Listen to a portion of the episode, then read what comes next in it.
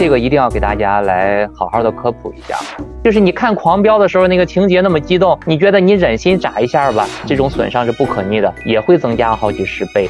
长时间滴这种眼药水，可能会造成一些损伤。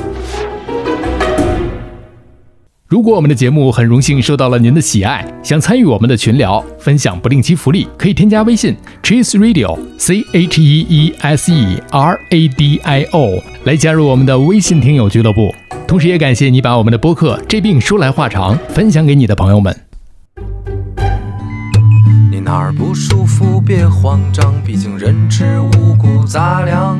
你哪儿不舒服别紧张，来听医生怎么讲。内外妇儿科研临床，药剂检验和影像。没事儿就别胡思乱想，人生还有下半场。这病说来话长，但是也好讲。这病说来话长。欢迎收听，我是阿汤。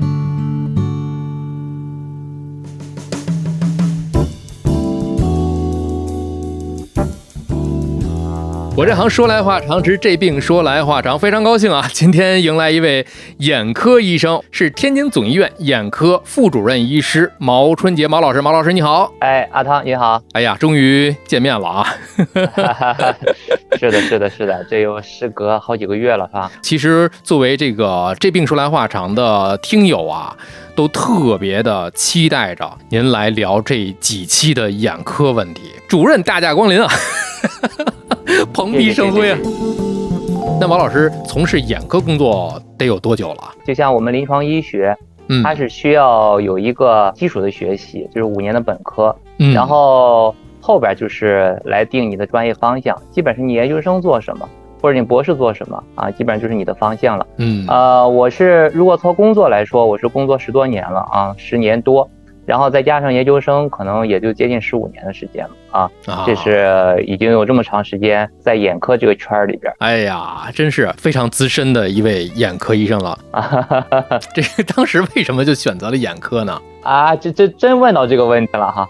其实是这样的哈，因为那个呃最开始的时候实习嘛，实习的时候当时觉得男生嘛干个外科可能挺好的，结果第一个科室去的外科，做了一台可能。呃，你应该也会知道灰破手术，灰破是我们啊，我们外科里边最大的很大很大一个手术啊，切五个脏器，四个吻合。对对对，一站要站 十好几个小时的呀。第第一次就上了这个手术，哎呦，完事儿之后下来真的就是人就是虚的那种状态。哎呀，不行，我我觉得我说干外科还是不行。后来的话。哎，眼科还不错哈，眼科是坐着做手术的啊，就像白内障 啊，十来分钟一台手术，哎，这个挺好的啊，没有那么辛苦，没有那么累，哎，所以最后还是选了眼科啊。第一个，他的工作性质呃，可能比在那个年代来说的话，比外科要稍微轻松一些。其实现在外科它本身也已经腔镜化了，它的手术也特别快。对，那那后悔吗？呃，没有没有没有，也没有后悔过啊。咱咱们干一行爱一行，爱一行，在眼科这个 这个圈里边也是特别有意思的。前几期的节目当中啊，我们请到了这个肿瘤医院的肖郎，跟大家也是讲解了。肝胆胰脾啊，讲的这个过程当中也提到了这个手术，大家可以有兴趣的去回听一下。我把这个手术的这个大概的介绍也写在了咱们播客的一个说明当中。你看，没想到今天毛老师又提到这个手术，这是有多高的一个知名度啊！是是是，其实即便选择了眼科，看似哎一台手术好像时间并不是很长，但是这个眼科这个复杂的程度啊，真的你可以讲，眼睛是人类的心灵之窗嘛，这个眼睛太重要了。就所以说，我们通过眼睛去感知的世界，也是真的是毛老师为很多人、很多的患者把这扇窗打开了，还把玻璃给擦干净了，可以这么形容啊。对我们其实我们眼睛讲五官吧，我们获取信息是通过五官来获取的，是的。但实际上眼睛能给我们提供百分之九十的信息。你看，就就打个最简单的比方啊，因为我本身我近视，你好像也有点近视。是的，我也近视啊。对。如果咱们摘了眼镜儿，比如说咱们看电影，好像只是通过听，感觉都听不清，有没有这种感觉？有，对吧？是吧？所以其实，呃，虽然说咱们并不指着眼睛来听东西，但是说看不清的话，好像其他的功能、其他器官的功能其实也有衰减的啊。这就是为什么说眼睛的功能在我们五官中是最重要、最重要的啊。当眼睛有问题的话，我们首先会非常不舒服。那我们作为眼科医生来说，也一定要解决他这个问题，因为他的确会给他的生活带来很大的困扰。对，甚至心理。对对，嗯，还有给家庭的负担。是吧？嗯，所以说啊，眼睛这个视觉特别的重要。为什么？你要就就说明一个问题啊，人家这个短视频平台比我们这个播客啊流量要高。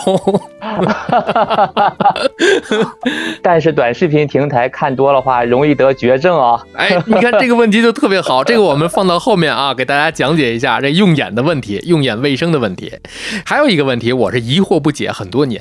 你看其他的科室啊，人家都有内科和外科相对应，神内神外是吧？眼科咱们没有听说过眼科、内科、眼科、外科吧？其实是这样的哈，有的这叫专业方向方向啊。其实如果说你就在天津来说吧啊，因为就有几所那个专科医院，然后其实专科医院你能看到它有白内障科、有青光眼科、有眼底病科，对吧？啊，其实，在眼底病里边，可能更多的啊一部分人是做外科手术的啊，就比如说出血了，我需要做那个眼底的手术。嗯，然后其实还有另外一部分，它是用药物来治疗的啊，这其实也是眼底内科。就比如说我们一些比较常见的葡萄膜炎，可能你听着比较陌生啊，或者说经常会听到有一些风湿免疫病的病人，哎，为什么要来看眼睛呢？其实他就有得了一些眼睛的或者是全身性的疾病，造成了一个眼眼睛的问题。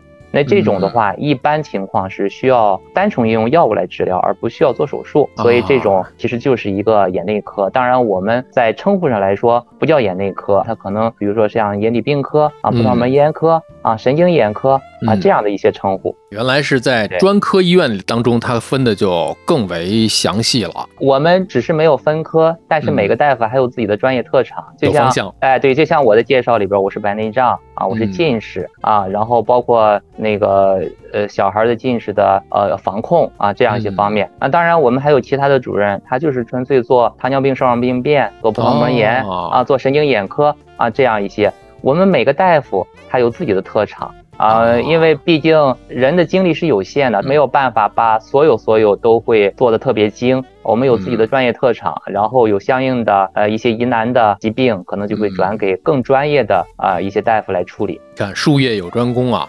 是是是，对，所以这个问题就涵盖了我接下来要问的。其实，但是您已经回答的都差不多了，就是眼科门诊一般的那些个临床病症都有哪些啊？其实刚才已经说到很多了。在我们这将近是我们本来计划的是两期的播客，但是有很多的朋友一听说啊，毛老师要来，我要提前的去问啊，结果就有了第三期啊。我们慢慢来聊，第三期都是回答大家的一些个问题。当然了，今后这只是我们今天这一次我们录的这个节目，当然后面毛老师经常。会来的，我也会经常去拜访毛老师的啊。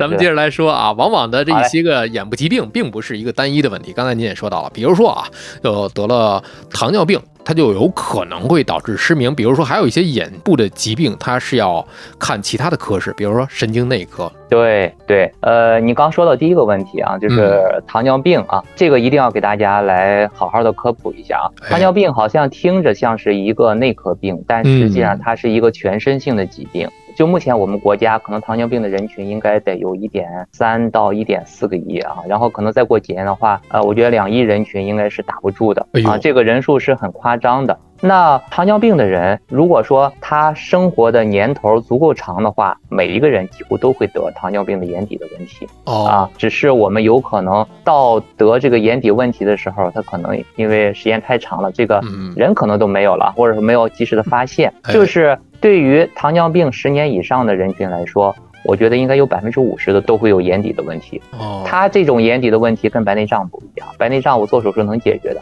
但是糖尿病造成这种眼底的问题，就跟咱们照相机底板坏了一样，它永远都拍不出一张特别好看的照片，或者拍出一张清晰的照片。所以这就是我们对于糖尿病的病人来说，其实，在我们医院，我们内分泌其实很厉害的啊，我们内分泌科、我们代谢病科都特别厉害啊，在全国都非常有名啊。那我们在综合性医院就有这个优势啊，他发现有这些问题了之后，或者说发现有糖尿病的病人之后，他会让我们眼科大夫做个会诊，来看一下他眼底有没有问题，对于他后期的一个治疗，或者说对于他后期这个眼睛的功能，或者说功能恢复。或者说他的疾病的进展来说是非常重要的啊，我们一般是这样建议的啊，就是说五年以内的糖尿病，我们是建议每年每年至少要散瞳做一次眼底的检查。那五年到十年的话，一年至少要进行两次，啊，半年一次要散瞳的眼底检查。然后超过呃十年以上，应该是每三个月都要看一次，这是在血糖控制的很好，然后眼睛又没有任何的问题，或者说最起码没有视力呃很明显的视力下降的情况下。需要严格的这样做。当然，如果说，哎，你突然间某一天看不清了，或者说，我觉得看东西已经不像原来那么清楚了，那这种哦，我们是需要随时来看的。糖尿病听起来好像是一个内科病，但是这个要是如果是引发这个失明的问题的话，真的太严重了。呃，其实我们甚至在门诊上能见到好多。也不能说好多吧，这两年其实是有在减少的啊。放在几年前的话，这些病人还是不少的。就是什么情况呢？他来看眼睛，他因为眼睛看不清了来看眼睛。后来我问他有没有糖尿病，哎，他说没有。我我我我说你去内科查一下吧。结果一查就是很高的血糖啊。然后会做一个糖化血红蛋白嘛？大家都知道糖化血红蛋白它体现的是近一段时间的他的血糖的状态，那糖化血红蛋白就很高啊，那就提示了其实他的糖尿病。已经有很长的时间了，或者说他已经开始有糖尿病的一些症状，比如说吃的多、喝的多，什么消瘦啊啊这样一些情况，但是他没有注意到，他没有想到这方面的问题，直到影响他真正的影响他的生活质量，他看不清了，哎，他才来看病的。所以其实这方面还是还是很重要很重要。当然这两年啊，我觉得大家包括我们大夫或者说。其实社会面上，包括其实你这个节目也很好啊，然后做了很多这样的一些 科普，让老百姓知道了这个事情，嗯。啊，所以他就会比较早的来进行这方面的检查，所以这两年的确是会比较少一些。你看啊，我这里面我还要自己去检讨一下，我这节目做的都做晚了啊，应该再早一点。因为现在这个据我的这个粗略的统计啊，其实收听播客的人群还是偏年轻一点，比方说在四十岁以下啊，二十岁以上。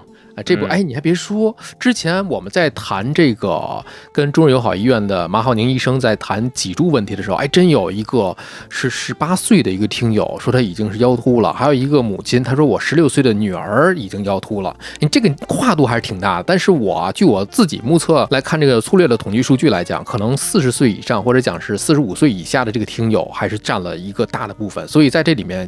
我也是告诉大家，跟家里的老人啊，去强调一下刚才毛老师说的那些个问题。如果是一旦有这种症状的话，赶紧去查。对，这个是非常重要的啊。你因为如果你发现一个病的话，在早期，不管是药物啊，我们糖尿病、双氧病变其实可以打激光的啊，可以进行激光的治疗，然后都可以把这个病控制在一个很好的一个早期的一个阶段啊。真到了你这个看不清了，眼睛里边都出血了，这种再做手术，即便是效果再好。它肯定也不如疾病早期这样的治疗会更好一些，不效果不如那阵儿好。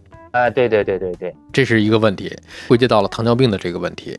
那另外就刚才我提到的，有一些眼部疾病是要看神经科的。对，神经科其实这也是我们医院的一个优势了啊，经常也会碰到这些情况啊。其实跟神经科相关的一些病啊有很多，有一部分其实是眼睛的问题，可能会去神经科看。啊，我不知道您听说过青光眼没有？急性闭角性青光眼，它其实是一个眼睛的问题，但是它表现的话就是头疼、恶心啊，很容易想到是不是呃有脑梗啊或者脑出血这样一些急性的情况，因为这部分人他本身又是年龄偏大的啊，很容易会想到这方面的问题，所以我们医院的神经内科大夫经验也很丰富了，出现这种情况一看，哎呦眼睛都红了，你去看看眼科吧。有时候一看就是一个青光眼啊，到我们这边就很简单就可以给解决掉，这是一个。然后再回到这方面来，就是我们有一些看着像是眼睛的问题，但实际上神经科的问题。嗯，呃，我举个例子来说啊，我们能碰到那种，哎，突然间重影了，头晕了。头晕的原因是因为我们本身两个眼睛应该是看一个目标，形成一个像，但是他的头晕是因为我们两个眼睛看同一个物体。出现了两个像，我们大脑没法把它融合起来，不是大脑没法把它融合起来，而是我们眼睛没法把它注视到一起，这个叫复视。复视的原因是因为，呃，眼睛的肌肉它的运动在某一个方位它受限了，它受限的原因不是因为这个眼睛这个位置出问题了，而是因为大脑支配这个运动的神经出问题了啊。这时候我们可能要看一下啊，或者说不一定是大脑啊，也有可能是耳鼻喉，因为这条线儿走的比较长啊，这条电线走的比较长，可能是大脑中枢的问题。哎，这个位置，比如说有出血呀，啊，有梗塞呀，非常巧，不大，正好就堵在我这个中枢这个位置上了，哎，就会有这方面的问题，对吧？或者说在走行这条线上面啊，比如说要走到鼻腔里边，鼻子里边长肿物了或者炎症了，也会刺激这个问题，都会出现这种情况。所以这种经常是，哎呦，大夫现在走不了道了啊，我这那个就要挡上一只眼睛才能走道，这种来我这儿看，先去看神经内科啊。当然，其实。这一部分人，如果我们再好好追问一下的话，他可能有些基础性的疾病啊，比如说有高血压，血压控制不好啊，比如说高血脂，比如说他有糖尿病，血糖控制的不好，这些都是会有的。这是一个，还有一个就是什么呢？突然间眼皮儿睁不开了。哎呦啊，眼皮睁不开了，这种其实也是一个神经支配的问题，所以这种也是需要看看神经内科来排除一下有这方面的问题的。所以这个咱们医院里边这个安排的楼层非常科学，您的对门就是神经内科。对我们医院真是门儿清啊，非常的方便，确实是有很多的问题啊。对于普通人来讲，确实他是无从分辨的。就像我们之前的那一期讲泌尿外科的时候，就包括很多的女性，可能对于自己是要挂妇科还是要挂泌尿外科，它是不清晰的。那对于普通人来讲，他需要一个临床医生的一个指导。这里面我们也是跟大家强调啊，您自己判断只是作为一个排除法，或者是啊，您去导诊台问。当然了，导诊台你肯定是挤不上了，一个圆形。的导诊台，你再围在旁边，人家肯定是插不上话了。最好还是您挂了号，让您的这个临床大夫给您判断一下，究竟您是哎检查完了排除完了之后，哦眼睛没问题，那您看看神内。对对，要采取线下就诊的一个方式啊，这个没有办法给大家去线上的一个，每个人都不一样，情况都不一样，这个检查了才能知道。对，是这样，嗯。这是一个问题啊，还有一个问题就是，有的人去看病啊，进了这个诊室就告诉大夫说啊，您给我开点药，甭检查了。有时往往就是呃会提醒一下，检查一下视力。我看就是眼科，就像咱们那个总医院一样，眼科挂号看诊之前是要先查一个视力的，基本的一个眼睛的情况的。一般有的患者还说，哎，不用查了，我视力一直都不好。其实这个先查视力是有必要的吧？查视力是有必要的。我们眼科嘛，眼科其实。呃，我们更多的还是要解决眼睛的问题。咱们眼睛干什么呢？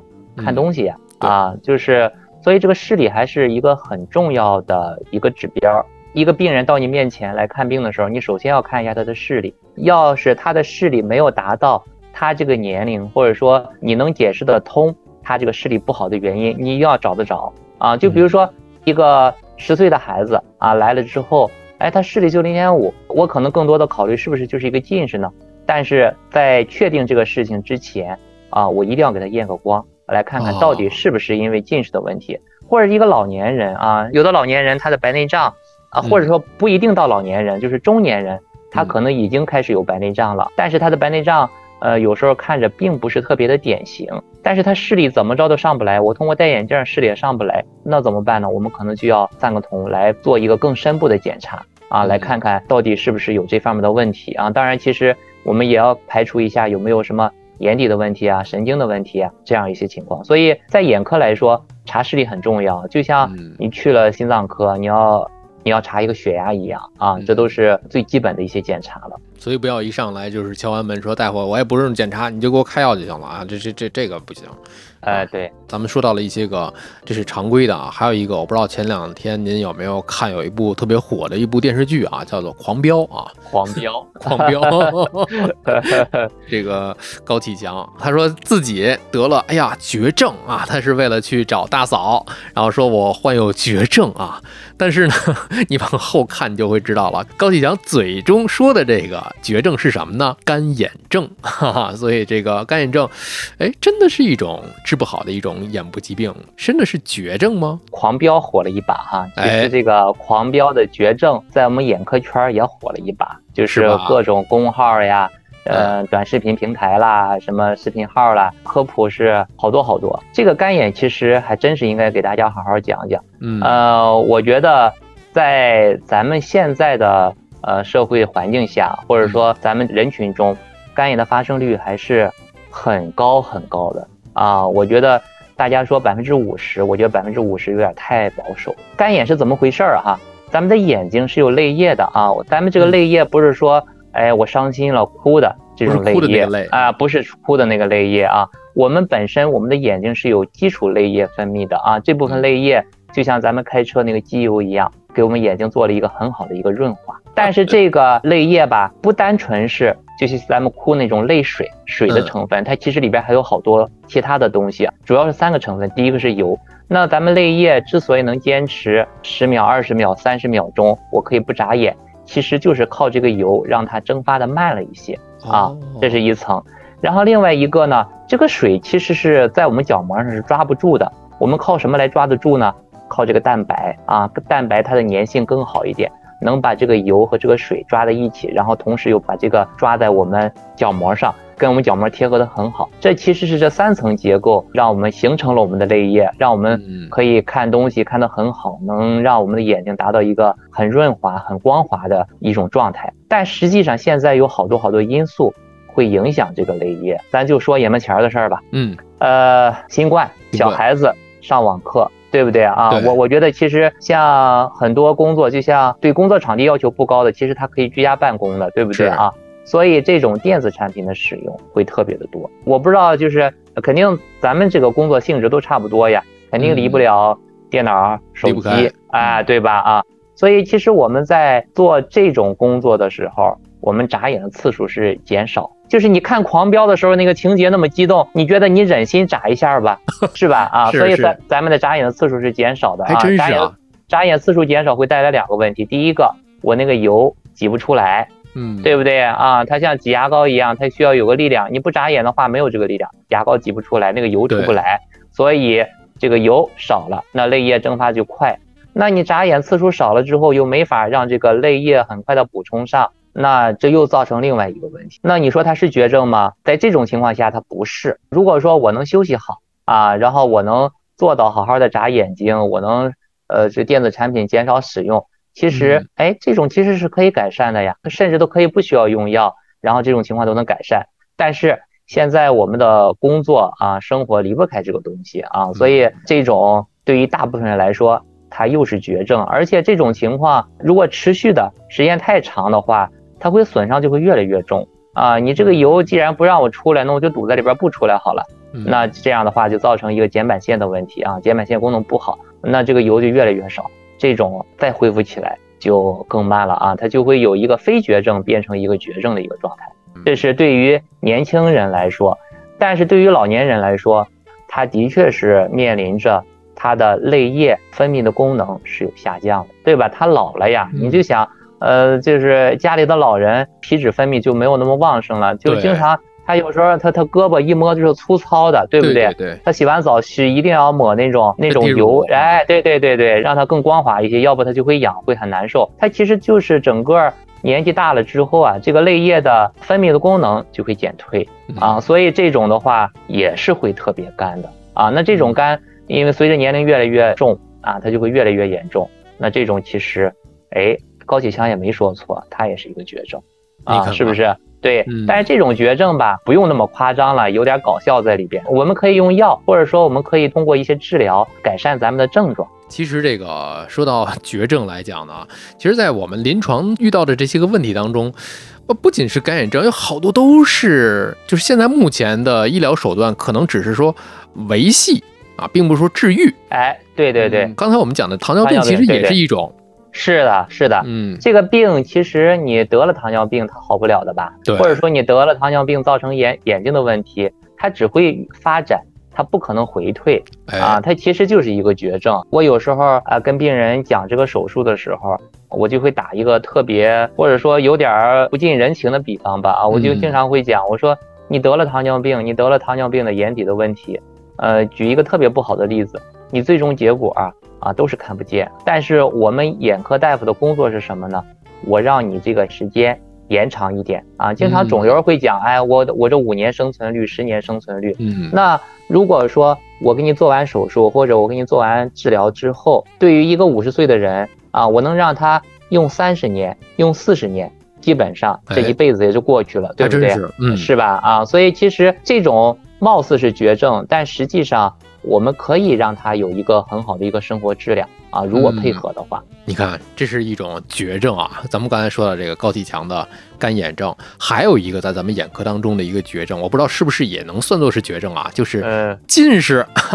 当然了，现在有手术可以治疗近视，不管是什么样的一个手术方法吧。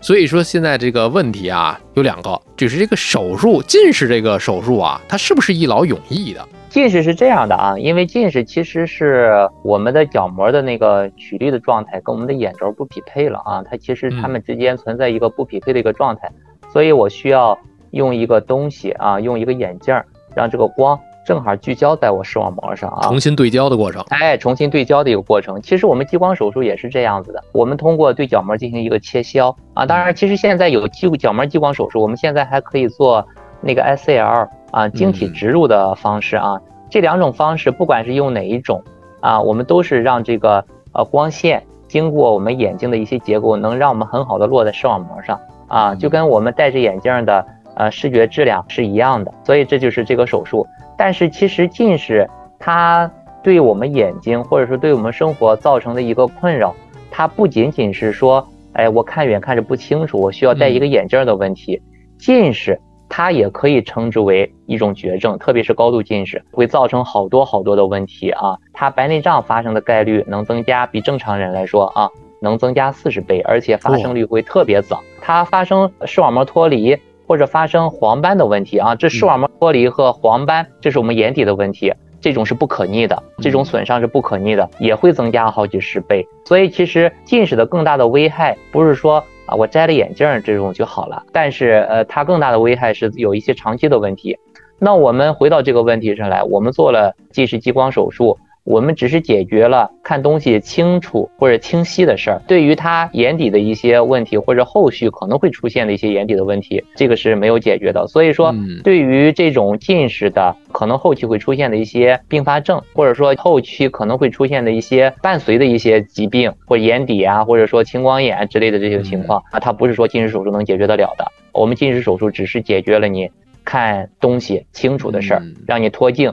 当然，其实我们在做近视手术之前，我们会做非常严格的评估啊。除了角膜的状态的评估之外，我们也会非常详细的看他眼底。其实有很多啊，应该有为数不少的人，因为来查，呃，来想做近视手术来做检查，哦，才发现眼底有问题了，进行了一个特别早期的一个治疗，就防止了发生一些特别严重的并发症的发生。所以这就是这个近视的事儿。嗯，不做这个手术，大家都发现不了。我要做这个手术了，哎，我要进行严格的检查的时候，哇，才发现原来还有这些隐藏的问题。对，这就涉及到，如果说咱们近视了啊，你比如说四百度以上的啊，那一百度、两百度出现问题的可能性也不是特别大。四百度以上的啊，特别是高度近视，六百度以上的，其实我们还是建议每年要严格的。散瞳来做眼底的检查啊，有问题的话及时发现。就比如说，我们最容易出现的是什么呀？就是我们近视的视网膜，它其实是变薄的。那在薄的状态下，它就很容易破。那破的话，就容易发生孔脱离、看不见啊，这些严重的情况都慢慢一步一步就出现了。所以我们在薄的时候发现，或者说发现刚开始要出孔的时间，我们发现了，我们给它进行激光。封上了啊，就像自行车一样，我看着这个地方好像有点不太接受了，我赶紧把这个可能会出现这个窟窿给它补上，这个自行车带的寿命就会用很长时间，是不是？这个比喻非常的恰当了啊，很形象。对于科普来讲，确实是我们在讲嘛，科普永远比科学要难啊。大家其实有的不用去较真儿啊，我们是为了让大家听得更明白啊，可能有一些个比喻，让大家哎形象的去了解了一下，不用较真儿。其实这个问题呢，大家听懂了，我觉得就可以了。那另外一个就是说。我其实啊，就是从我自己本身来讲，很多年前上大学的时候，你像那阵儿零几年的时候吧，嗯，呃，然后有的同学好像就在刚开始有飞秒，那阵儿是叫飞秒吧？刚有飞秒的时候，就是已经做了这个近视的手术了，然后我们都在。看着他这几年有什么变化，有没有一些副作用、不良反应？然后当年传的还是挺邪乎的，比方说，哎呀，给你削薄了，你是不是不能进行剧烈运动，不能踢球了，不能打羽毛球了，你后来一动一跳，这个呃视网膜再给你脱落了。然后还有人说啊，以后你就是干眼症什么之类的。他自己也说，确实是有干眼的这个这种表现，但是不一定是跟这个是相关啊。就这些早年间，包括现在的这个技术手段，是不是也在不断的去更新更迭？呃，我现在还是从我自己的角度上来讲，我还是有点不是特别的哎放心这个近视手术的这个事儿。对，近视手术它其实是一个锦上添花的手术，经常也会有人问啊，就是哎，你一个眼科大夫。呃，你让我做近视手术，那你为什么自己还戴着眼镜？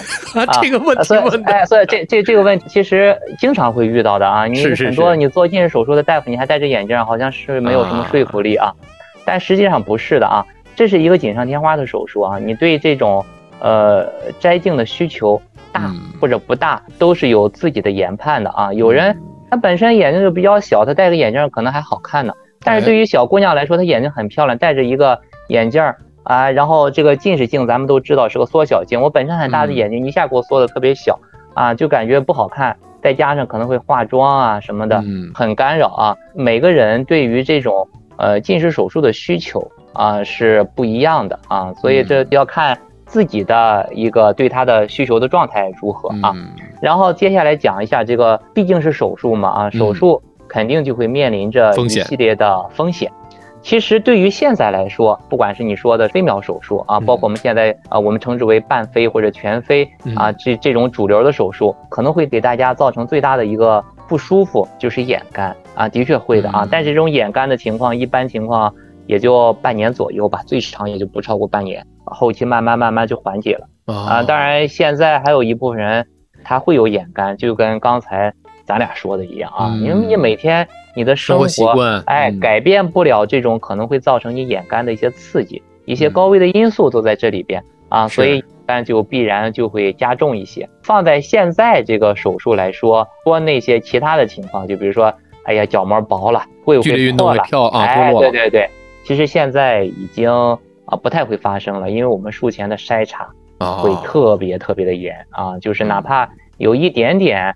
就达不到我们的要求，我们肯定是不会给你做手术的。这是做这个近视手术的前提，因为作为一个锦上添花的手术，咱们一定不要把它过度的来对它治疗，然后这样的话有可能会让我们变成一些不可挽回的一些损失。嗯，这个比喻又特别的恰当。这个说法是锦上添花，它不是一个说是啊，近视眼这一个绝症啊，这个你也没法治。但是呢，这个手术呢，它不是为了治你的这个疼痛或者是您的这个病患，它是一个锦上添花。我有一个摘镜的需求，那我的可能有的人是工作需要或者是升学需要的考虑，我可能不能戴镜子或怎样的。毛老师一直也没有考虑这个手术呢，还。嗨，我我本身我也有绝症，哎呀，我眼睛也特别干啊，那个这也是这这也哎对，这也是我考虑的另外一个因素啊，嗯对，你看啊，每个人根据自己的需求吧。然后另外一个问题呢，就是可能是能滴眼药就能好的一些个病啊，比如说啊麦粒肿，当然还有一个叫线粒肿，很多人这两者不是特别的清晰啊，是是是。这种还真是年轻人更多见一些。啊！现在其实还有一些小孩子也比较多见，也有，哎，经常还有家长来了，哎呀，我们孩子长了一双很好看的眼睛，哎，经常是一上火就走眼睛。他用了一个词儿“上火”，上火怎么办？上火。啊，对，中医的这个说法，哎，中医的上火，但是我特别理解这种上火啊，它应该在中医上来讲，可能就是什么热症啊之类的，我这个属于我知识范畴之外的，我不太懂。我咱们就讲，呃，从我们的角度，从一个眼科大夫来角度来讲一下这个线粒肿和麦粒肿。嗯，线粒肿啊，呃，和麦粒肿是不一样的。然后麦粒肿其实它们俩发生的部位是一样，就是咱们呃上眼皮或者下眼皮，它有其实有一些小眼儿啊，就跟咱们皮肤一样，也是一些腺体。它那个腺体堵塞了之后啊，它里边的油出不来，然后如果发生感染了啊，就比如说里边有细菌进去了。一般情况是葡萄球菌更多见一些啊，细菌进去了，这种感染了就会称之为麦粒肿。麦粒肿其实我们专业的叫睑板腺炎啊。对于一个炎症来说，它一定会有的是红、肿、热、痛，所以这种病人一般情况他会比较疼。我摸他一下，哎呀，不行不行，大夫太疼了，疼啊！哎，对他不让我扒他眼皮，这是这个麦粒肿。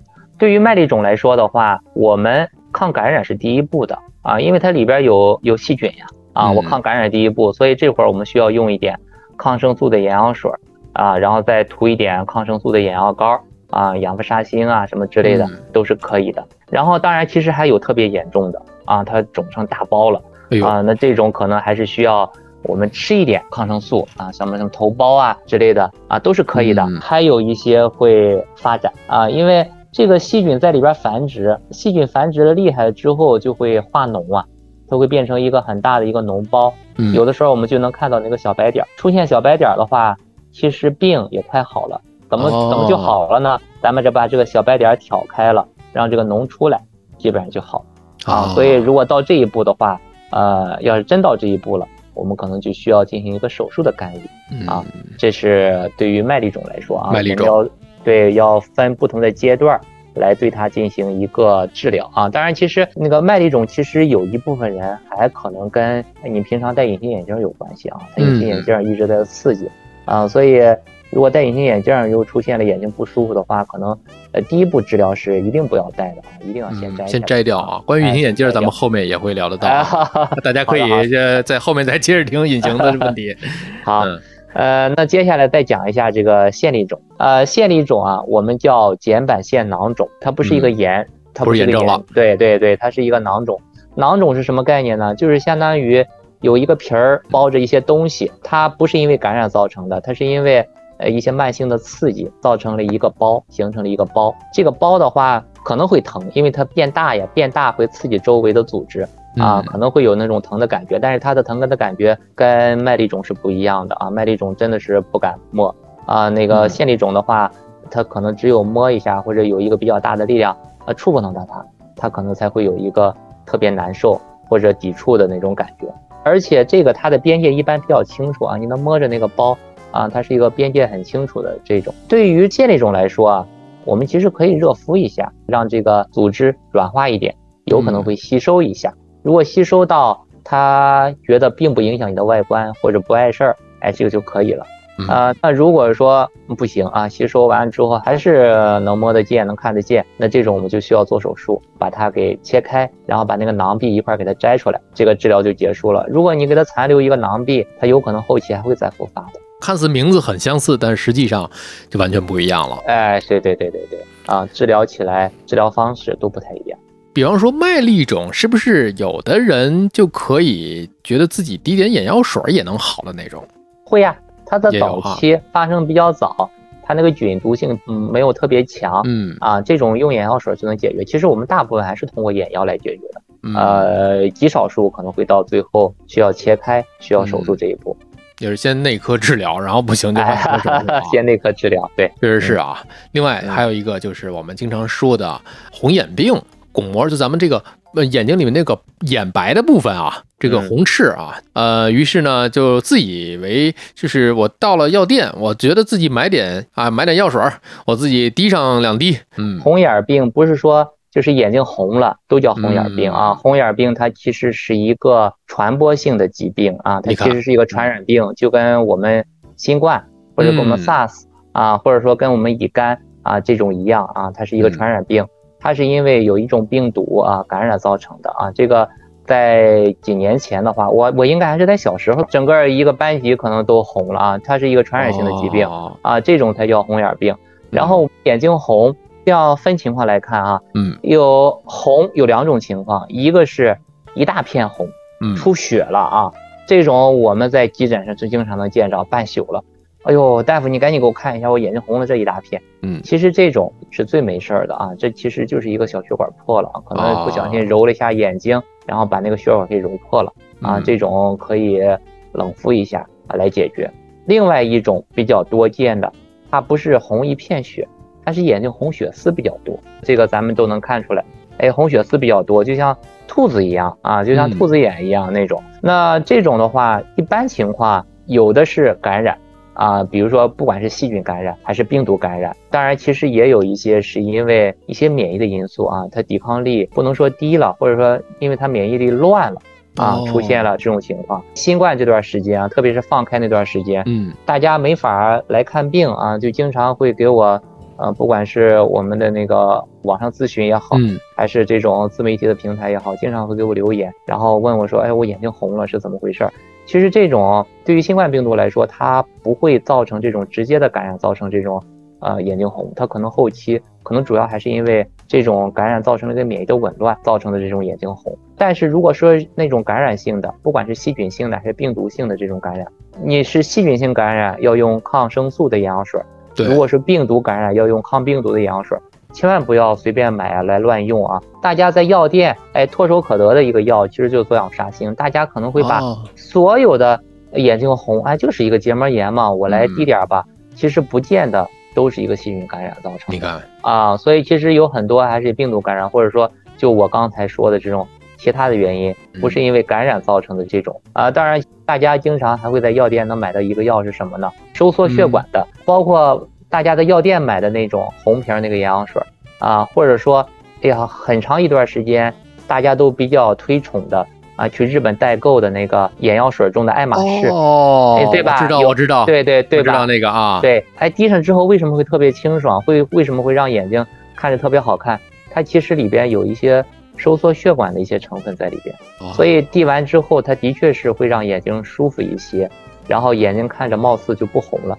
但是如果说某一天你不滴，然后它的红会特别明显，嗯，其实是它能掩盖一部分眼睛的症状，啊，所以这个呃掩盖掉。啊，就本身这个病我是你你来找我看的时候应该是它真实的状态，但是滴完药之后被掩盖了，真实了，哎，就已经美颜掉了啊，美颜掉了，哎，这个说法特别好啊，呃是，所以就对我们判断其实是有关系的，而且。长时间滴这种眼药水啊，可能会造成一些损伤。我们在门诊其实也是有见到的哦。而且这个眼药水啊，您还别说，我自己还真就之前从日本还买过。呃，后来呢，用了一段时间，确实是很爽啊。很多人说啊，这个里面可能有激素啊。我一听说有激素啊，我就不敢再用了。它里边不是激素啊，这个这个就收缩血管。呃，应该是收缩血管，它成分比较多。啊，它里边成分比较多，其实主要有点维生素啊，有点收缩血管的一些药物，主要是这些成分。当年一看，真的是神药啊，感觉 特别的好用啊。后来反正是我我还有那么几个，就再再也没用过。我们一般情况推荐用眼药水，包括如果说大家因为工作需要啊，可能需要用一点治疗眼睛干的眼药水，我会建议大家用点成分比较单一的啊，用点成分比较单一的，不要用这种复合的复方的。哎，对对对，里边成分。越多，你就越不好说，真是这样啊！就是跟大家其实点餐是差不多的，越是那种味道特别重的那种，你也不知道这 究竟这个本质的这个肉到底是好肉还是坏肉。对你这个比方也更好，掩盖住了。咱们聊到这个问题，其实是又说到了这个眼药水的一些个问题啊。呃，另外还有一些就是包括眼部疾病，可能跟呃年龄是有相关性的了。我们其实这一趴里面聊的更多的是我们常见的一些个问题，我们可以把这些问题啊，下面这些问题留到下一期当中跟大家再接着来聊。